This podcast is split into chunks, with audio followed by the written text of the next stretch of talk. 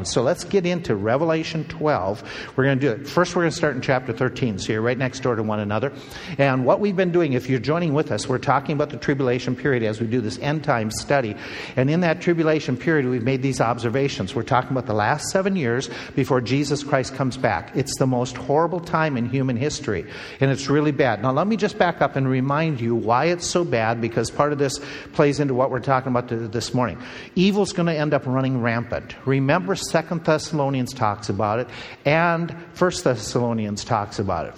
Second Thessalonians 2 says that there, the reason evil isn't having its full spread, full influence, is something is happening or is present right now that keeps a lid on evil. Do you remember the term that's used in Second Thessalonians? There is a re a restrainer. Okay, there's a restrainer that's keeping a lid on sin. That restrainer is going to be removed right before Antichrist is revealed. And Antichrist then is going to uh, start running rampant. The restrainer is either the Holy Spirit or it's the church. And the reference here is to the rapture of the saints being taken away. Once that happens, evil is going to have um, its full sway. It's going to be, it's going to be basically the gates are open everything is out, or you know the dam is let loose and the waters are going to be running rampant. There is also another reason it's going to be so bad. During that time period, there's several divine judgments. They come in groups of, of seven, and there are three of these groups. Remember what they are? The seal judgment. What else? The trumpet judgments, and then the bowl or vial, V I A L judgment, okay? Uh, but it's V I L E as, as well, it's vial. But those judgments come and they seem to intensify as time is going by. In the second half, the trumpet and the bowl or vial judgments, they're going to be working simultaneously and they lead up to that uh, point where we come to Armageddon and it's going to be the end of the world unless Jesus Christ intervenes. And the trumpet judgments, the bowl judgments, and the seal judgments are all indication of God's wrath upon creation, including man and creation, because of sin. There is another reason why it's so bad. Death and destruction are going to be at an all time high. Okay, that the instances. We are staggered. We are staggered when we hear of things happening like in Pittsburgh yesterday, right? Where there's shootings the end times is going to be filled with that type of thing. It's going to be where craze, craziness is going to be basically dominating the entire period. As well, to make it worse, Satan and his hordes, uh, the one third of the demons that follow him, will be allowed for a short period of time, unlimited access and, uh, and uh, attacks upon the world and the human race. That's what we want to talk a little bit about this morning, is some of that, what's happening during that time period. So, here's, the, before we go any further, let's just pause and say, okay, what does this teach me about God? If this time period is filled with all this destruction, this time period is filled with, with uh, attacks, this time period is filled with um, a short time. Satan will have a short time. He knows his time is short. What does that tell me about God? Number one, it tells me that God is in total control. God is in control of what is happening in nature. God is not letting things, He's, he's letting, He's, um, let me illustrate this way. You spin the top, you let the, something loose, but I have I have a fence here and it can go anywhere it wants in this area, but it can't go outside the fence. Evil is going to be let loose and it can do a whole lot of things, but there's going to be an absolute limit to the evil. Satan will only have a short time. Yes, he's allowed to do a lot of destruction, but he has a short time. God is in total control of what happens, and he is just in his judgments. What I mean by that is there's going to be persecution of his children. There's going to be saints that are going to be avenged during this time. And God, at the same time, like in the sixth seal, Revelation chapter um, 6, if I'm not mistaken, at the end of the chapter, is they're saying, Lord, how long until you avenge us? And he's patient. He is waiting. Why does God not avenge his children's uh, persecution right away? Because the Lord is not willing that any should perish. He's giving time for repentance, but one day he's going to be judging. So the book of Revelation tells us what's going to happen in the future. It's a warning. God has given it to people. He's going to restrain evil. He saves many souls in the tribulation era. It's a, it's a terrible, terrible time, but it also shows his patience, as I mentioned, and it shows that God is holy and righteous, that he is going to judge. There will be a payday someday. Let's go a little bit further. Okay, main characters. I'll remind you that we talked about Antichrist. He is a major, major player at this point. Let's just remember where we were the last two weeks. Here's what we recall. Okay, he's described in several passages. He's the major human evil character during this time period, very ungodly, opposed to everything that God has done in, as far as righteousness. He is going to, with his skill set, be able and and uh, uh, his skill set and his enablement by Satan, he's going to rise above most people. Okay, we know that he is more stout than that is better looking than most. He has great um, charisma. He has great speaking abilities. All that's going to be to his, uh, his, to contributing to his success. He's going to become the political leader of the world. He exalts himself as God and demands universal worship. And he becomes the great persecutor of the Jews and the believers in time. So we understand that this, this character is a vile, vile character, and he's going to be defeated when Jesus Christ comes back. And he's, he and his henchmen, the false prophet, are going to be the first ones cast in the lake of fire. So what we know is this we don't know who he is. He'll only be revealed when he signs that seven year treaty with Israel. That means for you and me, it's really not wise for us to speculate, surmise. Is he so and so and so and so? We don't know. He, we won't know. We're going to be taken out of here before he's going to sign that treaty. So it's impossible for us to know. I know we can speculate, but it's, it's kind of foolish to do that. Is it possible that he could be alive and in politics or maneuvering right now? Yeah, he could be. He could be. We don't know. We don't know the timetable. And I'll say it again the way we say it. Everything looks like the stage is set. It really looks like, man, we've got Europe in its, in its chaos. We got the oil crises in the Middle East that is bringing all the world's attention to the Middle East. That, hey, 150 years ago, people didn't care about Palestine. They really didn't until oil was found there. Now the whole world's focus is on the Middle East. Uh, Israel is now a nation. They weren't a nation before 1948. They have to be a nation to sign a treaty. There has to be a rebuilding of the temple for Antichrist to come and put himself there. That activity is in process right now. We, uh, the political environment. Uh, for somebody to take and set up a system with 666, you have to get rid of cash and become more of a cashless society? Have we shifted in that regard? Yeah, economically, we've shifted away from cash and coins, and we're basically a computer age system, right? You buy and sell, do everything. So that 666 system makes sense.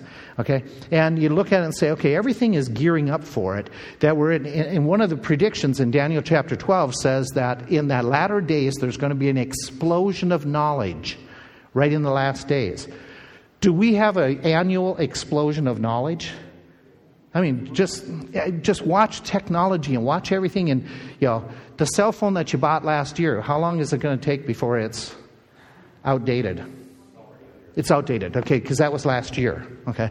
Um, and just ask your kids. They know how to operate the things better than you do. Okay, that explosion of knowledge is, is uh, there's so many different prophecies that everything, everything on the stage is set, but the curtains are still closed.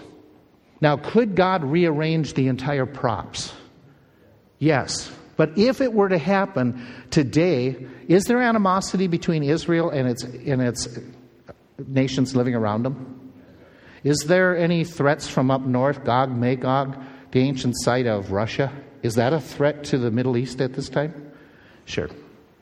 Stage is set, but it could be rearranged. But yeah, it could happen any moment. Now, Revelation 13, let's jump and talk about this guy. Revelation 13, let's pick up. This is the story, the passage that's talking about Antichrist and his activity. In, in chapter 13, verses 1 through 10, it's the beast out of the sea. That's Antichrist. Let's pick up now in Revelation 13, verse 11. I beheld another beast coming up out of the. Are you with me? Okay, we're Revelation 13, verse 11. He comes out of where? The earth. He had two horns like a what? A lamb, but he spake as a. Okay, he exercises all the power of the first beast before him. He causes the earth and them which dwell therein to worship the first beast, whose deadly wound was healed.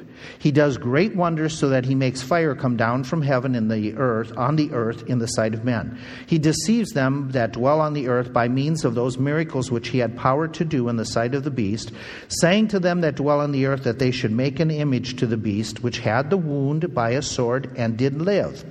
He had power to live unto the image of the beast or uh, to give life, excuse me, to give life unto the image of the beast, that the image of the beast should speak, and cause that as many as would not worship the image of the beast to be killed. He causes all, both small, great, rich, poor, free, bond, to receive a mark in their right hand or in their foreheads, that no man might buy or sell except for he that had the mark, or the name of the beast, or the number of his name. Here is wisdom. Let him that hath understanding count the number of the beast, for it is the number of a man. His number is 666. Okay, so we have that information that's given about that gen- about that individual. Here you go. That's uh, that's uh, giving. Let's just highlight some of that information. Okay, here we go. He's called the beast out of the earth. The reason I want to point this out is the other beast, Antichrist, is called the beast out of the sea. Many commentators assume this beast out of the sea of humanity.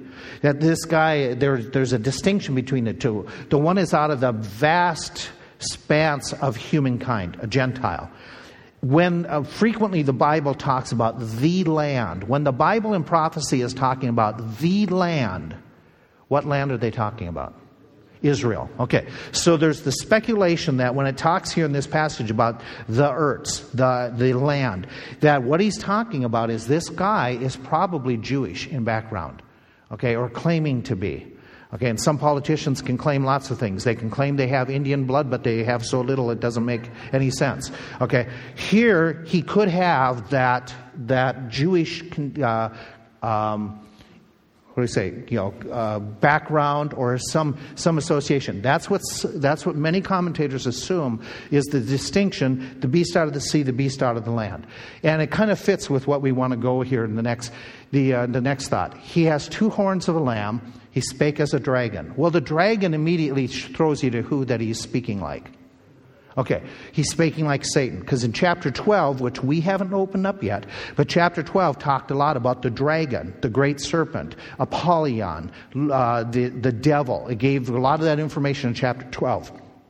And so somehow he's speaking with the empowerment of Satan, which makes sense because in the first part of this chapter, Antichrist was given power by Satan, okay? He has horns, and if you remember from Daniel as well as in the book of Revelation, typically horns are representative of power, of authority, of you know, control, of leadership. In that sense that there's the ten horns that all of a sudden the Antichrist will usurp three of them and he'll become the main leader. There is also this uh, parallel because we talk about Antichrist, he has heads, he has horns, he has crowns. But by comparison, this false prophet, this second character, second beast, he's less than the Antichrist. Because the Antichrist had more of these, this, the horn factor, the power, the authority. So he's not as powerful as Antichrist. The lamb, usually in Scripture, is referring to something with religiosity. There were, lambs were common in sacrifices. So, could this be a clerical person? Could this be a, an individual, I should say clergy wise, could he be an individual who is associated with some type of religious activity, religious leadership?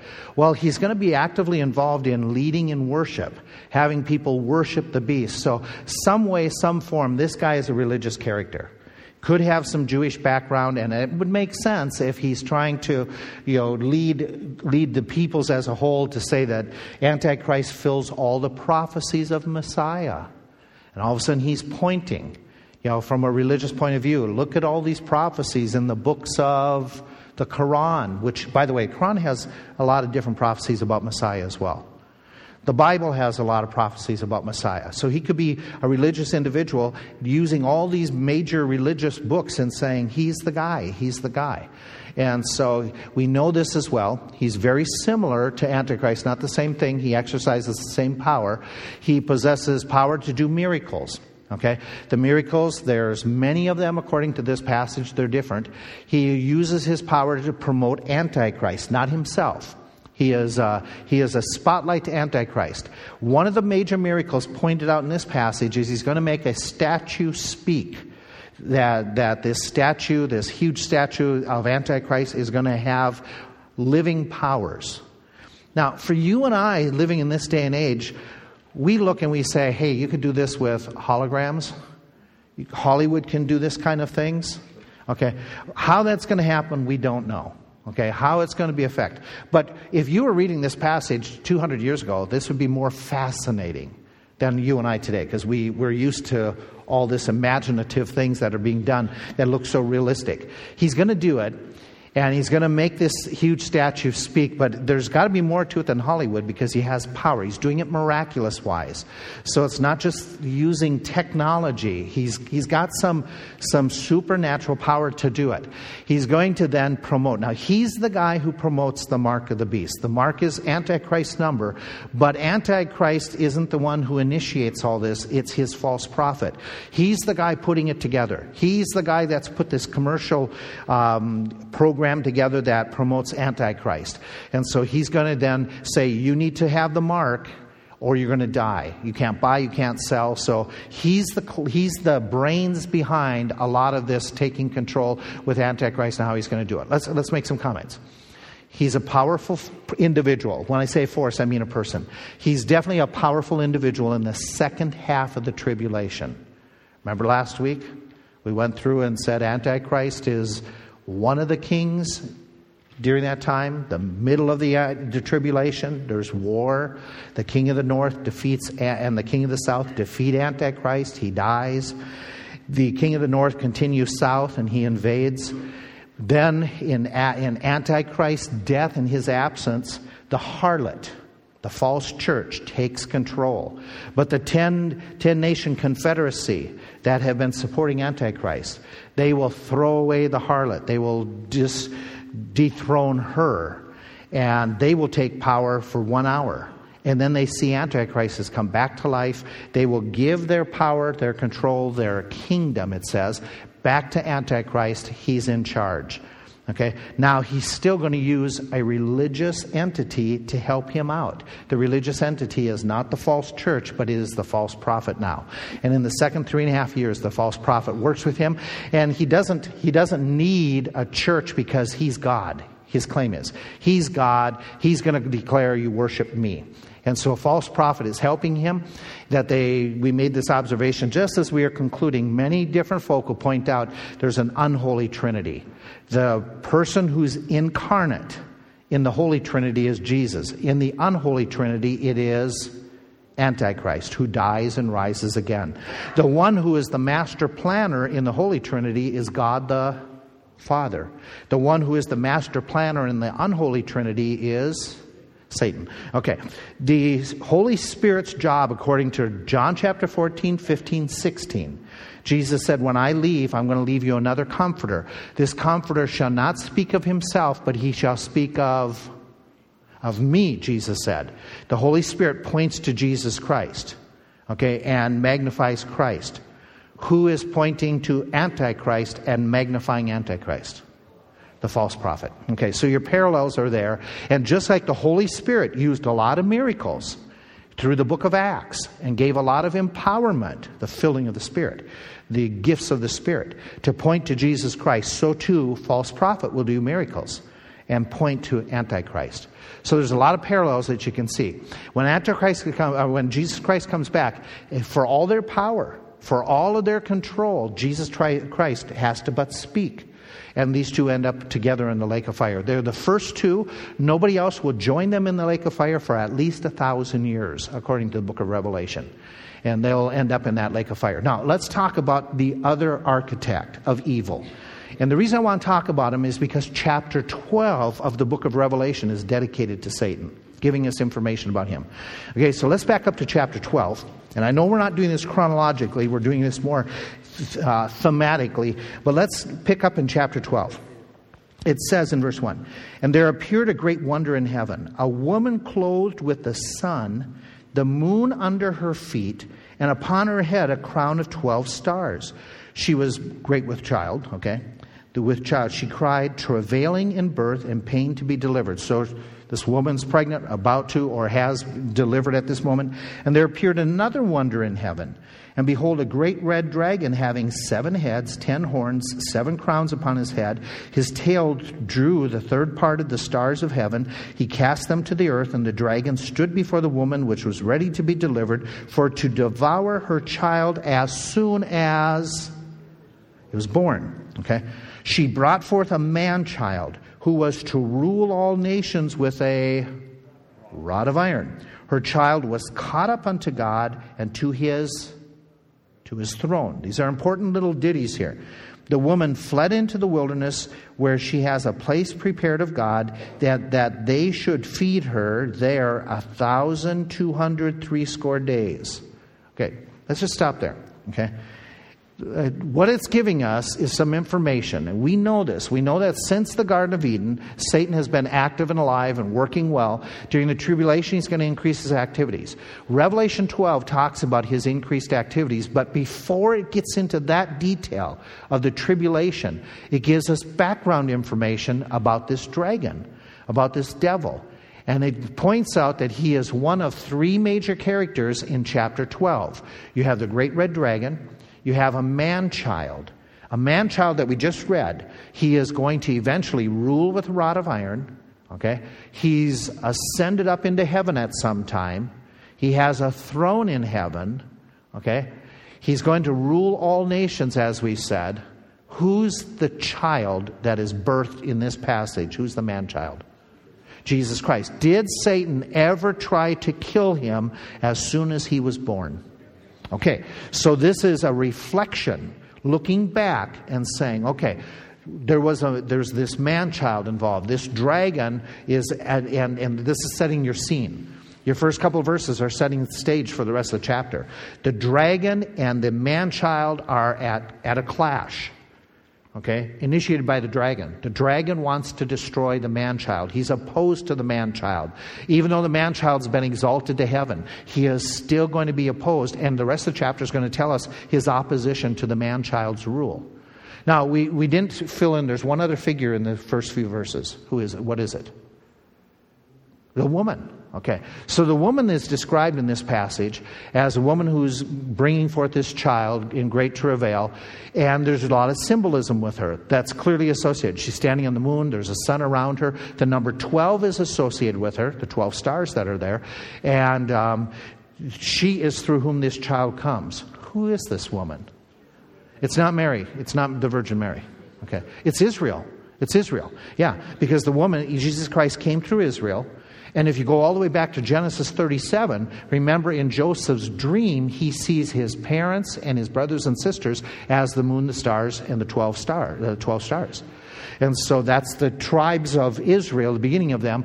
And so this individual, this woman who births the Christ child, he came through Israel. He's caught up into heaven. So this now is Israel post the ascension, coming into the tribulation period. This woman is being threatened. Okay? And so the dragon can't reach the child because the child's been taken up into heaven, sitting on his throne. So who does the dragon go after? If you want to, if you want to get after somebody and you can't get them, who might you go after? Their children. You want to hurt somebody, hurt their kids. So who does the dragon go after that's left on earth who has to flee into the wilderness for 1260 days? Israel. Israel. Okay. So he's setting the scene for us by describing some of what's happened in the past eh, through symbolism and bringing it and saying, okay, now here's what's going to happen at that point of 1260 days are left. By the way, 1260 days equals how many years? Three and a half years. Okay. We have our, again, our 42 months. We have the second half of the tribulation that the Israel's going to have to go on the run. Okay, now here's why she goes on the run. Here's the battle, here's what takes place. Look down, verse 7. There was a war in heaven. Michael and his angels fought against the dragon. The dragon fought against his angels. And prevailed not. Neither was their place found any more, no more place found in heaven. And the great red, the great dragon was cast out, that old serpent called the devil, Satan, which deceives the whole world, cast down to the earth. His angels were cast down with him. I heard a loud voice saying in heaven, Now is come salvation and strength and kingdom of our God and the power of his Christ, for the accuser of our brethren is cast down, which accused them before our God day and night. And they overcame him by the blood of the Lamb, by the word of their testimony, and they loved not their lives even unto death. Therefore rejoice, you heavens, and you that dwell in them. Woe to the inhabitants of the earth and of the sea, for the devil is come down unto you, having great wrath, because he knows he hath but a. And when the dragon saw that he was cast uh, out unto the earth, he persecuted who? The woman or Israel, which brought forth the man, child. And to the woman were given two wings of a great eagle that she might fly into the wilderness unto her place where she is nourished for a year, two years, and half a year. Time times and a half a time. How many years? Three and a half from the face of the serpent. The serpent cast out of his mouth water as a flood after the woman, that he may cause her to be carried away of the flood. The earth helped the woman. The earth opened her mouth, swallowed up the flood which the dragon cast out of his mouth. The dragon was angry or wroth with the woman and went to make war with the remnant of her seed, which keep the commandments of God and have the testimony of Jesus Christ. Second half of the tribulation. Here's what's going to kick it all off. Okay? So what we have in this text is we have description of that great dragon. He's got his other names listed, some of the names we mentioned already that Satan has, that are very important that describe. He also has a third of the angels. The number of angels that were created, a third of them are following him. Okay? Uh, I understand that this third followed him in the rebellion back in the, uh, prior to the fall. And so they're still in working in harmony with him. And so this is de- Satan and his demonic hosts that are very active in the second half of the tribulation. He's not, here's, here's some factors, okay? Satan's not working alone. Let's not be, as believers, we have to understand this. He has hordes of followers who are bent on destroying Israel, destroying and opposing God's plan. So it's not just a one man uh, one man uh, team. This is a this is a whole army, a whole host of angels. They're going to invade planet Earth. We talk about is there ever going to become an alien invasion? This is it. This is a true alien invasion that's going to happen sometime in the future. That all of a sudden Satan and his hordes are going to be cast out of heaven and they're going to come to the earth. Now, with that in mind, okay, understand there's this major war, and it's going to take place in, in, the, in the middle of the trib angels of God versus Satan and his hordes. They're going to have this major spiritual battle, physical battle in heaven.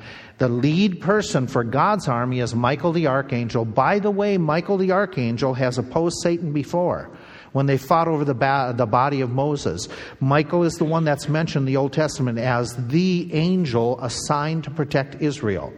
So he's a chief angel in heaven and has uh, a lot of activity going on. They're going to end up casting Satan and his hordes out of heaven. They're going to come down to this earth, defeated in battle. And here's the key phrase that's really interesting for you and me right now there was no longer any place for them in heaven.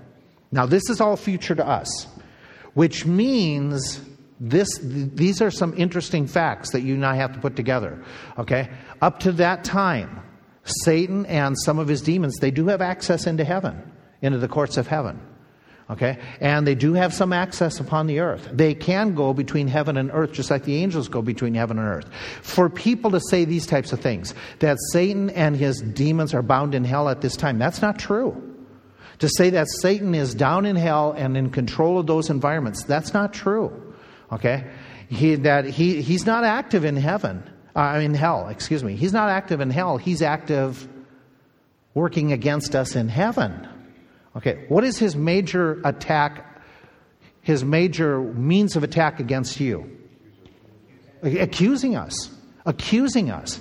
Okay? And so what, what we learn is that only after this battle in heaven is he banned forever from heaven. Okay, and so up until that point, he's the accuser, and then now he's, he's lost his freedom.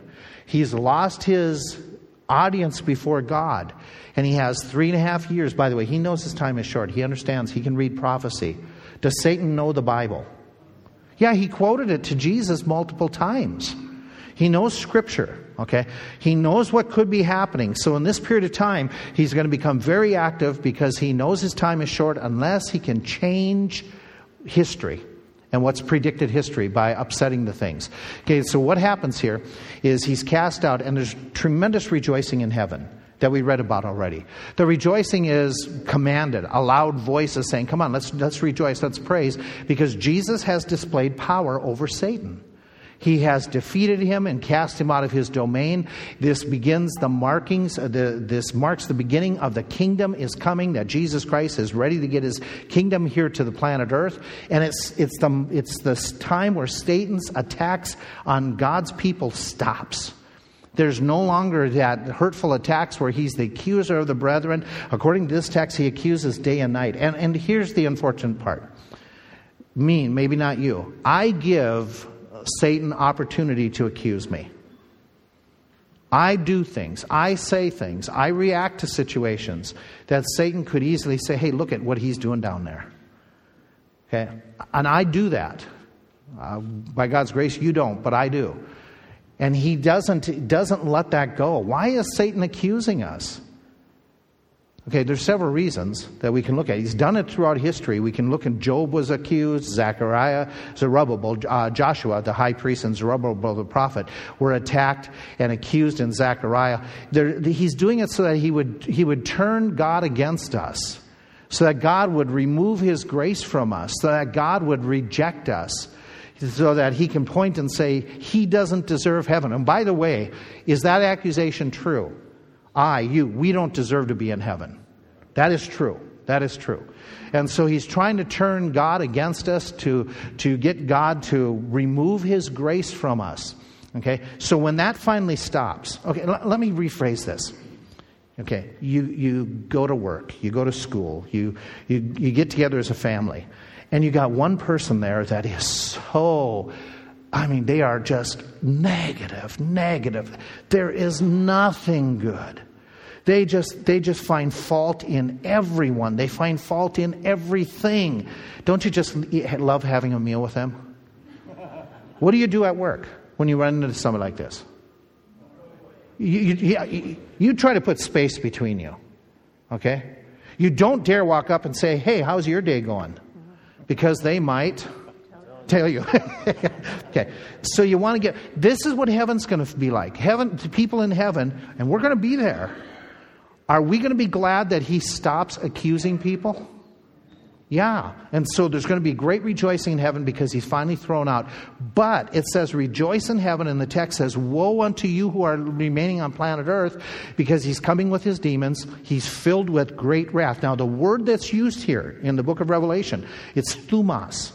It's not the idea of just anger. This is the violent, out of control rage. This is the nuts who go into synagogues and shoot people. This is that type, that, ex, that over the top reaction. This is thumos. When Satan comes to earth, he's going to be worse than ever before. Think about it. Does he bother you now? Then he and his hordes are going to come with vengeance with, with venom, he, with his, his rage, because he knows his time is short. He's got to change history. Okay, and I remind you, he's organized, he's knowledgeable, he knows prophecy, he knows people's weaknesses. The, this, the, the earth is going to come under the attack of a raging beast. We know right now he is a roaring lion, seeking whom he may devour. This is going to be worse. This is going to be one of those wild beasts that kills for the joy of killing. Okay? Not for, not for any kind of purpose other than destruction. And so that second half is going to be really bad. Now, let's just pause for a second. What do we put together from this? Okay, just as we as we pause, false prophet, Satan, we put together this. Okay, Satan and his demons are real. This isn't this isn't Hollywood. This isn't zombie stuff. Okay, I know there's a lot of zombie stuff out there right now. I remember telling you before that we had a young man come to the church one day in the middle of a week, just upset he, upset he needed to talk to somebody. He was so distraught because he feared what's going to happen when the zombie apocalypse takes place on planet Earth. He's seen so many movies, he believes that's how the world's going to end with a zombie apocalypse. That's, that, this isn't Hollywood, this is real. There is, there is an enemy in the spiritual realm that are dangerous. They are extremely persistent. They, they want to become the object of worship. Satan has tried this. He's offered it to Jesus Christ. He's going to do it through Antichrist. He wants to be worshiped by people. He wants to prevent Christ from ruling. He wants to create division between God and his creation, between his children, to separate us. He wants to wipe out the Jews. The, the Holocaust wasn't Hitler's idea originally, it was a satanic device. The, um, you know, the Russian Holocaust that they did in the early 1800s, they weren't something that came out of Moscow initially. It came out of the pits of, of Satan's uh, hellish mind. He's trying to destroy the, the, individuals. Here we go. Satan, bottom line, hates us, and we need to remember that. We believers, now here's the, here's the flip side. We don't need to fear him. Okay? We don't need to fear him because of this. Nothing he does or says to us or about us can separate us from the love of God. I give Satan fodder to accuse me. But by faith, I know this is what Scripture says. If God be for us, who can be against us? He that spared not his own Son, but delivered him up for us freely, how shall he not also freely give us all things? Who shall separate us from the love of God? Neither principalities, nor powers, nor height, nor depth. He goes on. In all these things, we are more than conquerors through him that loved us. Jesus went on and said, Neither shall any man pluck them out of my hand. And he goes on and says, My Father, which gave them me, is greater than all. None is able to pluck them out of my Father's hand. Okay, the point being is the accusations fall on deaf ears before a holy God who says, I've extended my mercy and grace to them. I have birthed them. I have forgiven them of all their sins, past, present, and future. And nothing you can say will turn me against those that I've committed and made a commitment to, that I've birthed. Isn't that a gracious God that stands with us? Okay, here, let's go. He is, we need to remember this. Satan is already beaten to a degree. Okay? Um, factually, is Satan already been rendered powerless against us? Okay, kind of yes, kind of no. Okay, here's what we got Jesus Christ himself took part of the same flesh and blood, that through death he might render powerless him that had the power of death, that is the devil. Okay, to a degree, what we read is God has delivered us from the power of darkness, has translated us into the kingdom of his dear Son. From a judicial point of view, are we considered free and innocent of, guiltless of our sins? We are judicially. Okay. From, from a spiritual point of view, can we defeat Satan through the blood of Jesus Christ? Yes, we have. Yes. Can he cause us to give in to sin? No, he can't cause us he can tempt us, but who has the final yes or no? Yeah, the responsibility. We have, we have, through Jesus Christ, the power to defeat all of his temptations. He, has, he was spoiled, that is, his abilities were taken away from him. Uh, it, Jesus Christ, it's talking about in this text, have, having spoiled principalities and powers, triumphing over them when he died on the cross, is the point. We can overcome his attacks. You are of God, little children, and have overcome them, because greater is He. You got to love this passage. Greater is He that is in you than He that is in the world. He tells us in the book of James resist the devil and he'll flee. Okay, those are the promises of God. Problem is, we don't heed them, we give in to them. But from a spiritual point of view, we can live victorious Christian lives. Okay, we can resist Satan. And so, what we have in this text is that idea that, that, and remind you that some in the tribulation period will have overcome Satan, they will have suffered martyrdom. It's interesting that he gives two, two ways that they've overcome Satan for all of his accusations. The blood of the Lamb is brought up. It's not through baptism, it's not through incantations, or not through any, it's through the blood of the Lamb. We never, we ought never, ever minimize the blood of Jesus Christ, the shed blood of Christ. Is the shedding blood of Jesus Christ important doctrinally? Yeah. Does it sound vulgar sometimes? Yes, it does. But it doesn't make any difference. Okay, our, our kind world does not understand it's by the blood of Christ that we are saved. It's the blood of Christ that had to be shed so that you and I could have salvation. but there's also the word of their testimony. The impact is that there's faithfulness. Faithfulness involved in this idea of, okay, we've overcome the wicked one by not giving in to him. We've overcome the wicked, one by putting Christ ahead of everyone. That's going to be what's happening in the tribulation period. So we make some comments here. Evil will have its opportunities to work and do its thing. Okay, more so than even now. Satan will use his powers to promote evil. Evildoers will do more and more in the latter days. Massive miracles are going to be done in those last days through Satan tremendous amount of miracles to get a lot of people deceived and follow. Okay, it'll be increasing, going on, but no matter how much power evil accumulates, it will eventually be defeated. Okay, we also know this God will overcome all evil and remove every evildoer and trace of evil totally from planet Earth in the future. We wish it would happen right now. Yes? No? Okay. But it's going to be the seven years, and then after that, he's going to clean up this world. He's going to remove it. He'll establish universal holiness, which all of this demonstrates the power of God, the absolute power of God. Okay, what he's able to do. Okay, um, what about other characters who are on God's side?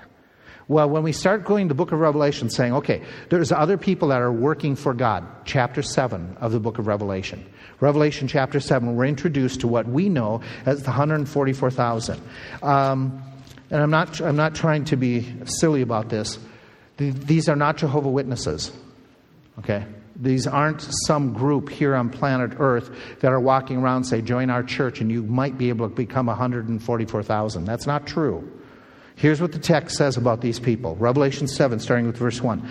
After these things, I saw four angels standing on the four corners of the earth, holding the four winds of the earth, that the wind should not blow on the earth, nor on the sea, nor on any tree. I saw another angel ascending from the east, having the seal of the living God. He cried with a loud voice to the four angels to whom it was given to hurt the earth and sea, saying, Hurt not the earth, neither the sea nor the trees, till we have sealed the servants of our God in their foreheads Here's the scene. This is important to understand what he's doing in this text. Before the next seal is opened, this is towards the middle of the tribulation. He says, Okay, you angels who are in charge of the winds and some of the judgments, you hold it off. Don't do anything. Don't, don't let any more judgments fall until we have sealed these certain servants of God. Now, the sealing is very important. You have to understand it from back in Bible days. Sealing is taking a signet ring that had maybe your emblem, your family crest. You put it in the way, uh, you pour the wax out, and you put your ring in there to leave that impression.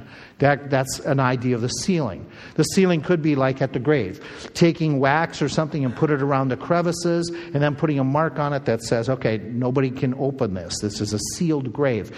Sealing indicated a couple things. It indicated ownership and or protection. So when you seal things, by the way, you probably do this with certain items too. I did this with books as I was going through school, college, and seminary. I would seal my books by always putting a stamp in the front of the, of the book. And I wouldn't typically put it on the first page because first pages can be removed. Okay, so I would put it on the back of the cover because in order, if you're going to remove the cover of the book, you basically ruin the whole binding. You're not going to get anything out. So you put it in a spot that it's going to say this, and it says, "This book belongs to the library of Wayne A. Burggraff." That was my seal. That was my ownership. Okay, has they always stayed in my book? Stayed in my library? No, there's a whole bunch in somebody else's already that have borrowed them. But the intent was to, you know, put a seal showing, okay, this is mine. And you've done that at times with vehicles or with possessions that you've sealed them. Okay? This is the seal of the living God. He is making it clear that the living God owns these people. The living God is protecting these people. The seal is going to be on their foreheads, whereas the mark of the beast is on their right hand or okay, on the forehead. God is going to put it on the foreheads. How this shows up, we don't know. Okay? Does it show up under some type of spiritual scan? Could be. Is it going to be something that's visible to the naked eye? We don't know. We have no idea. Okay, they also have, this text says in Revelation 14, they have the name of God written in their foreheads. Is that the mark? Is that the seal that God has stamped his name, Yahweh, or whatever? We don't know. We just know these statements. There's a seal in chapter 7, the name of God in their foreheads, chapter 14. They are, as a result, they're protected from the harm that's going to come to the earth, to the sea. Remember the judgments? Some of the judgments include heat, excessive heat that people are going to curse. It seems that these guys are going to be they're going to be semi-protected from that heat. There's going to be this um, there's going to be the boils upon upon peoples, the illnesses. These guys appear to be protected from those illnesses. Animals are going to run rampant and they're going to start attacking people. One of the seals is animals going crazy. So these guys are going to have a special protection. Have we ever seen in history where God provides special protection when the rest of the world around those who are protected were, were being hurt, being attacked by things happening in nature? When? Go all the way back to Egypt. Do you remember in Egypt? There was how many plagues? Okay. The 10 different plagues, right? 10 plagues. Who was protected from these plagues? The land of Goshen or the Hebrews didn't they didn't experience remember the darkness flooded the land but in the land of Goshen they had light how did that work I don't know okay you don't either remember how the cattle were being destroyed of the Egyptians but none of the none of the Jewish cattle. Okay? There was, there, they were protected. They had God's favor and protection when the rest of the whole countryside was being devastated. The Jewish land of Goshen wasn't. Which, by the way, how did the Egyptians respond to that? Remember, there's a mixed message that comes out, a mixed, mixed response. Some would hate him, some would envy him, some even converted to, their, to going with them. So you have that same type of thing happening, okay, in the future that there's going to be protection of these guys, these 144,000. So they have a job. During this, three, this time period, they're going to go out and do their job. And they're going to be specially protected while they do their job. Does anybody know what their job is? What is it? Spreading the gospel. Their job is to go out and be witnesses. These 144,000. Now we read what happens to them. It says, I heard the number which were sealed. There were sealed 144,000 of all the tribes of the children of Israel. Of the tribe of Judah, 12. Reuben, 12. Gad, 12,000. Tribe of Asher, 12,000.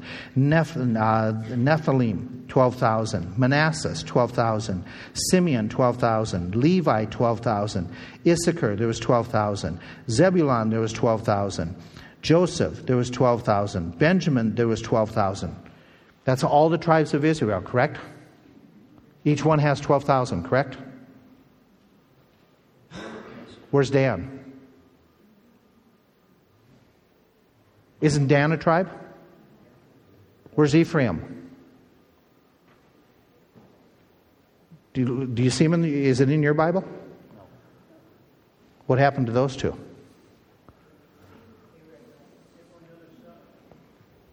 Oh, Dan wasn't. Dan was a legitimate son of Jacob. Ephraim's not. Ephraim is the son. Do you remember Ephraim is the, in Manasseh were the sons of Joseph? So they're a second generation down. But Dan is one of the, one of the sons. There's a problem here. If you go through your Bible and you look at the listing of the 12 tribes of Israel, are they always the same? No. Why is that? And why isn't Dan and Ephraim mentioned here? You study it and come back with the answer next week, okay?